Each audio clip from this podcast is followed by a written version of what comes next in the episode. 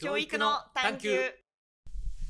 はい始まりました、えールークスラジオ教育の探求の時間でございます。はい。えっと今日はあのルークス私塾の佐々木と、えールークス高等学院1期生のね特別ゲストが来てくれてるのでちょっとそのゲストの人とお送りする時間ということではい、えー、石くん自己紹介お願いします。あ、石です。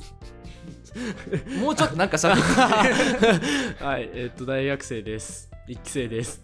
いやいやいやいやあとえーっとちょっと今日まだなんかね緊張が解けてないっぽいんですけどえっと石君はあのルークス高等学院ができた時から、はいは1年生だっけその時、はい高一として入ってきてくれて、はい。えー今年から大学に通ってる、はい。えーもうちょっとどこ大とかそういうのは喋ってもいいんじゃない、はいはい。えっと、日大の芸術学部に通ってます。はい。はいで、そこで文芸を学んでますね。はいはい。で、そこでですね、うんうんちょっと佐々木さんと、はいはいすみちゃんが撮った、ちょっと動画動画じゃねえや。えっと、ラジオラジオに、ちょっと、これは Z 世代の意見をちょっと交えないと、ちょっと論が上滑りしちゃうんじゃないかなと思ったんで、少しあのなんだで批判というかね批判いい意味の批判ですからね、うんうんそのもうちょっと付け加えさせていただこうかなと思って、はい。さっきなんか持ちかけたら「あいいよじゃあそ今日はそれで撮っちゃおう」ってことなんで今日なんか飛び入り参加してみたんですけれども、えっと、ルークスの教育探求ラジオはめっちゃこういう軽いノリであの批判受け付けてますね。あの我こそはとかねちょっとい一言なんだ 一言言いたい方あのラジオゲスト出演お待ちしてます、はい。ぜひぜひお声掛けください、はい。で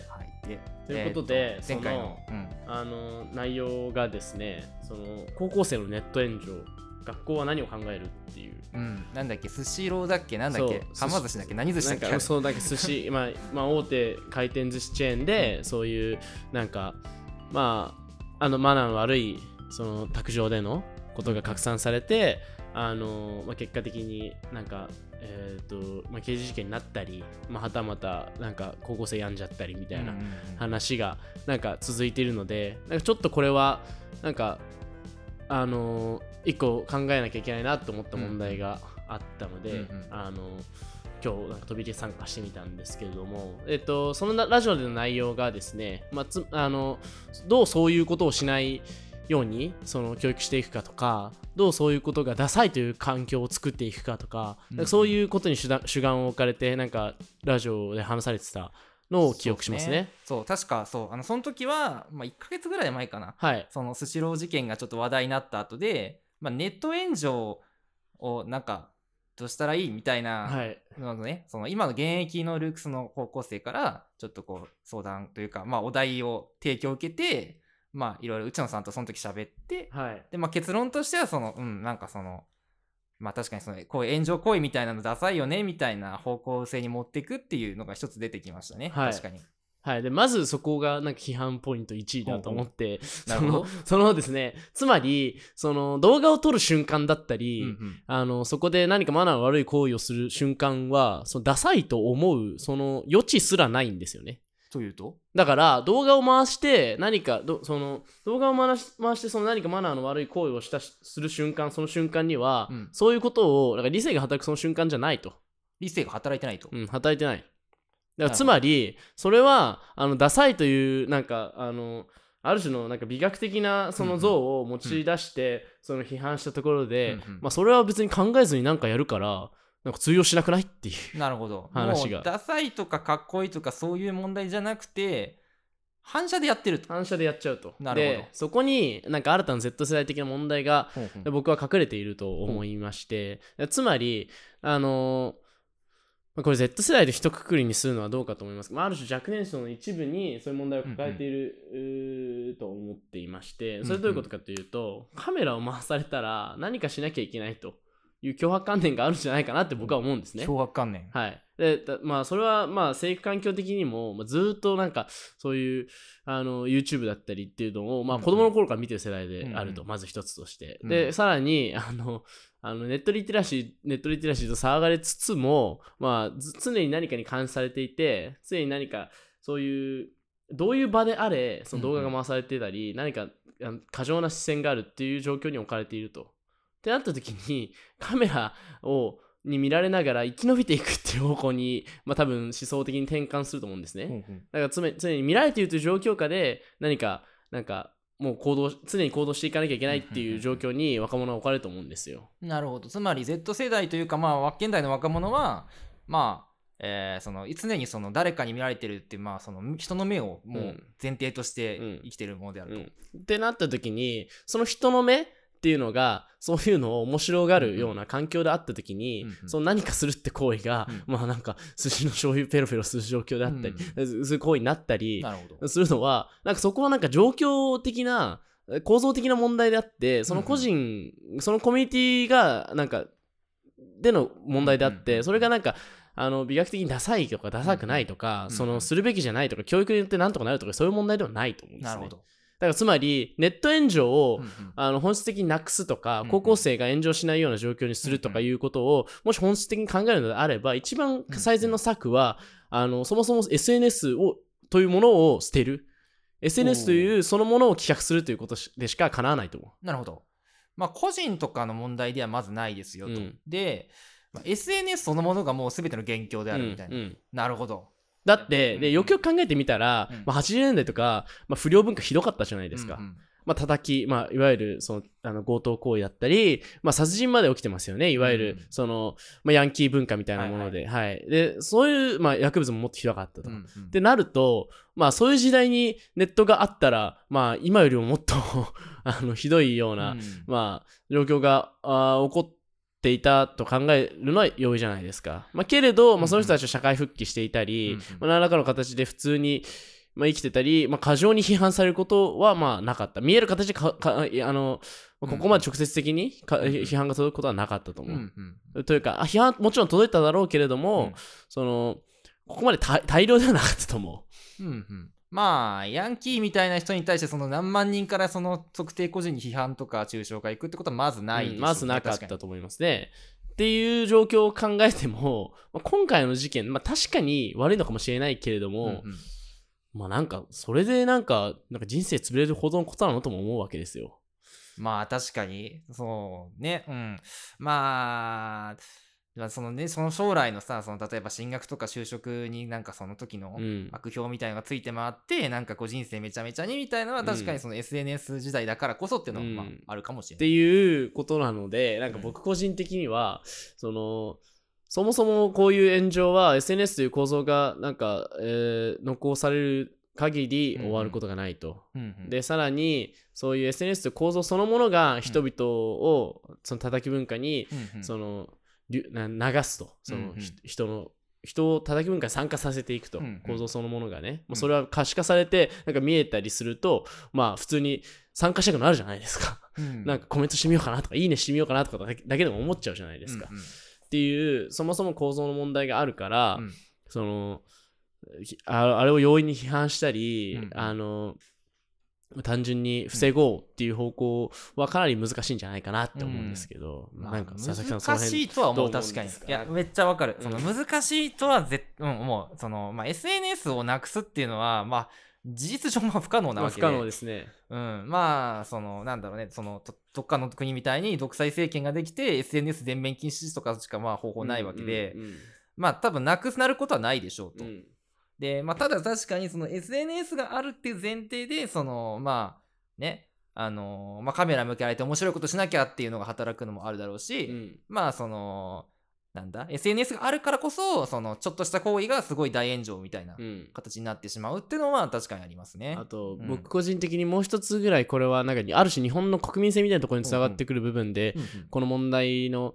ある種根幹がそこの問題に絡んできてると思うことが一つあって、まあそれはなんか日本の井戸端的文化なんですよね。でつまりその日本では、まあ、まあかつてから、まあ、あのいわゆる地域共同体みたいなもので、まあ、井戸端的な会話があったと。うん。母親たちがその井戸端に集まってあのあの子な何々なになったんでしたねとか、なんかあの子どこどこどこ高校進学したんですですねとか,、うん。なんかそういうようなあの、まあ、巷の個人情報をなんかとかなんかあの、まあ、田舎的なそういうんうん。うコミュニティにおける、あの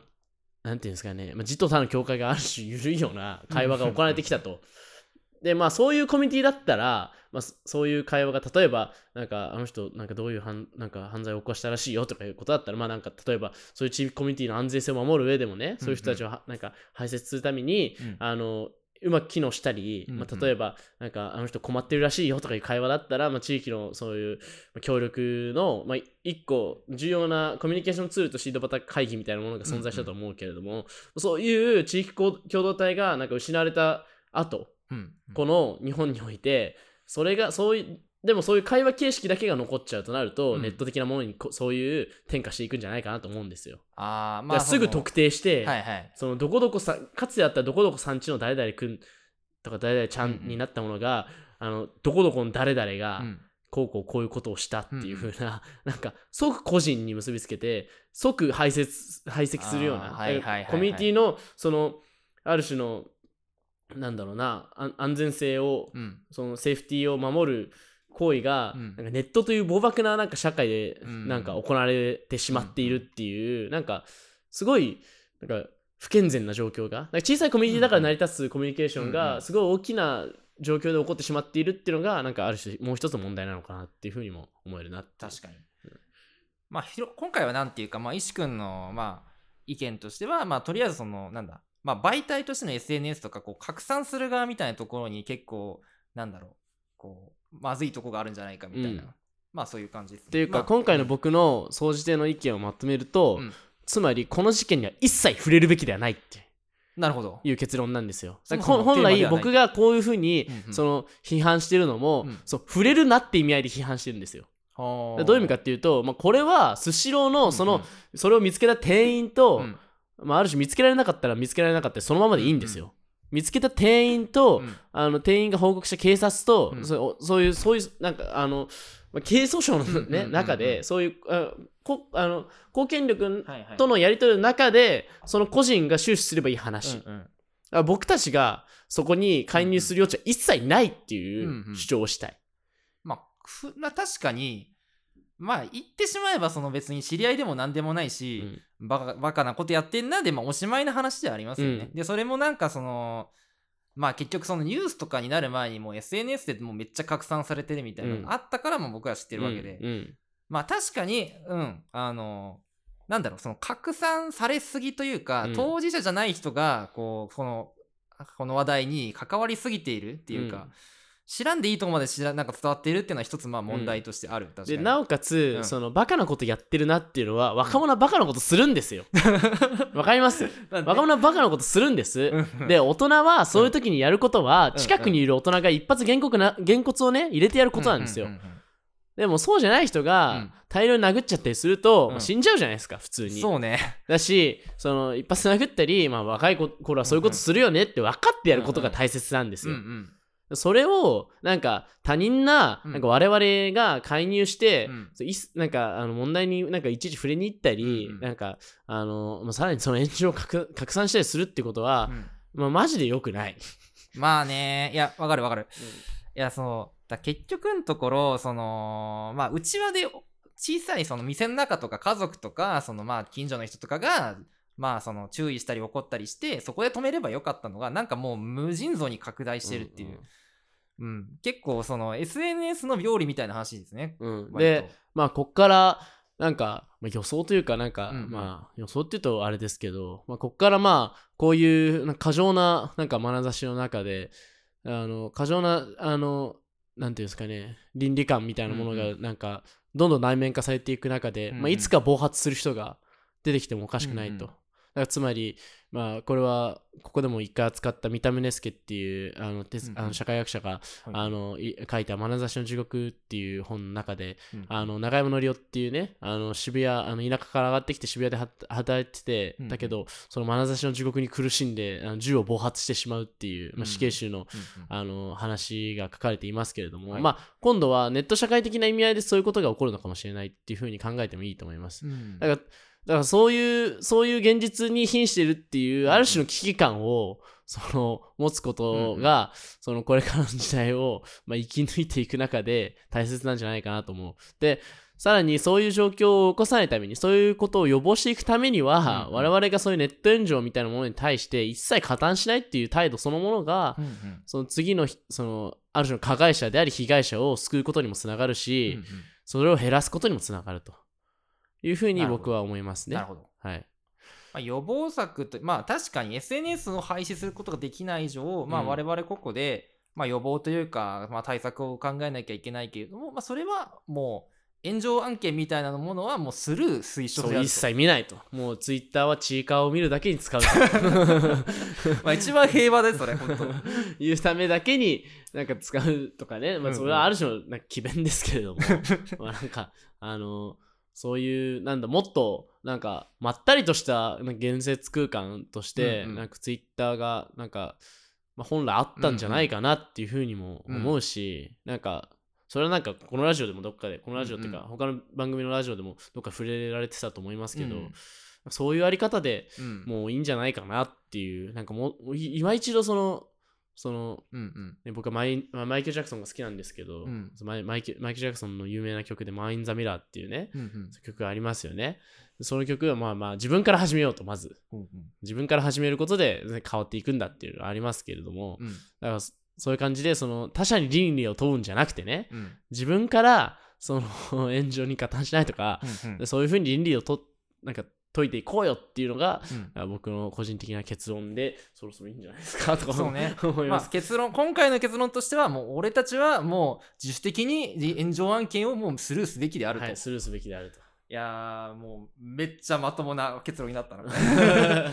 まあねあの悪乗りするやつがまあ一番立ち悪いってのあるからねこういうの、うんうん。実際。うん。らやっちゃうやつはもうもういるんだと。うん。もう若者はバカやって当然であると。当然であると。だから俺たちがそれをあの燃やすのがいけないんであると、うん。で、まあ、さらにさ、うん。まあ、このコロナで、うん。まあ、若者何もできないみたいな時代を経てるわけでしょ。うん確かに。23年ぐらい、ね、そういう人たちがさ、なんかフラストレーション溜まって、なんかちょっと、なんか悪さの度が過ぎちゃうとかさ、うんうん。なんか、わかんないよ、その人が実際そそうだったかどうかわかんないけど、なんかそういうこと起こり得ても仕方ないじゃないですか。まああり得る、うん。なのにもかかわらず、なんかコロナも何もない、なんか、そう満足した青春を送れてる人たちがね、うん。なんかそういう悲しい子供たちに対してなんか殴るのはなんかあまりに痛々しすぎるでしょっていう。なんかそういうなんか自分の立場となんか相手をなんかおんぱかるそのなんか優しさみたいなものをなんか,、うん。なんか今一度なんか考えていいんじゃないかなっていうふうにも思いますね。まあ思いやりがないからもうめっためったに叩くと。うーん。いやまあだからそうとも言ってないです僕は。だからその構造的に、うんうん。そのた叩きたくなってしまうよううんうなん。状況が SNS にあると思うけれども、うんうん。だからなんかもうちょっとそうだけれども、うんうん。なんかそういう意味で言うと叩いてる人も間違いを犯しているんだろうから、うん。叩いてる人もあんまそのす攻め立てることはできないけれどもね、うんうん。そのもうもう一もう一度優しさをなんか取り戻そうよっていう。なんかそういう結論しか出てこない。まあすごく今日聞いてて、あのめっちゃくちゃもうその通りだなと俺は思いました。まあ炎上案件はまあ確かに前回はやらかす側のを取り巻くまあ問題とかうんうん。について、まあ、そっちの対策だったんだけれども、うん。うん。今回はまあ逆にその燃やす側へのたなんかそのこう意見であるとか、うん。まあ対策みたいな感じで、うん。うん。まあ両側からまあ議論できたのはすごい有意義だったなと思うし、えーそうですね。あのまあ SNS そのなんだろう悪意はなかったとしても、まあ、やっぱ会ったことない人とか、うん。画面の向こうの人に対しては結構人間辛辣に言えちゃうとこあると思うんで、うん。まあ、確かにねその、まあ、我々はそういうもんであると SNS そういうもんなんだって自覚してまあなるべく手を出さないっていうのがまあうん。一番穏便な、うん。まあ、解決策なのかなとうん。僕も今日は思いでまあ最後の最後になんか教育に無理やりつなげていくとですね、まあ、教育の現場で優しさというのを教えられるかどうかってどう思います？佐々木さん。これはなかなか探求しがいがあるテーマで、まあ、ぜひ今後ちょっと扱って。逃げた。まあね探求って別に1回で終わるもんじゃないんでね、はいはいそうですね。もちろん。まあ、優しさを教えられるかって確かにすげえ難しいものだと思う、はい、はい、持続がねその探求には大切ですからね。ね。まあなんかその辺次でもなんかレイジョー君かなんかすみちゃんと話していただければ なんかあのーまあ、今後ねルークスが優しさを教えられるのかっていう結構大きい問題にもつながってくるんじゃないかと思うので、まあ、その辺よろしくお願いしますますっていう、言霊を残して 私は去っていくのでこれは三島が東大全教徒と話した時の最後の締めですけれども。はい。最後、綺麗に三島リスペクトではい終わりましたけども、リスペクトで終わりますね。は、はい。いちょっとぜひぜひちょっと今後の課題というか、はい。ね、あの持ち帰っていきたいなと思います。はい。はい。じゃあ、今日は、あの、ルークスの探求ラジオは、えーこんな感じで終わりたいと思います。えーというわけで、また次回以降、よろしくお願いします。ありがとうございました。えールークス佐々木と、あ石でした。えー石でした。ありがとうございました。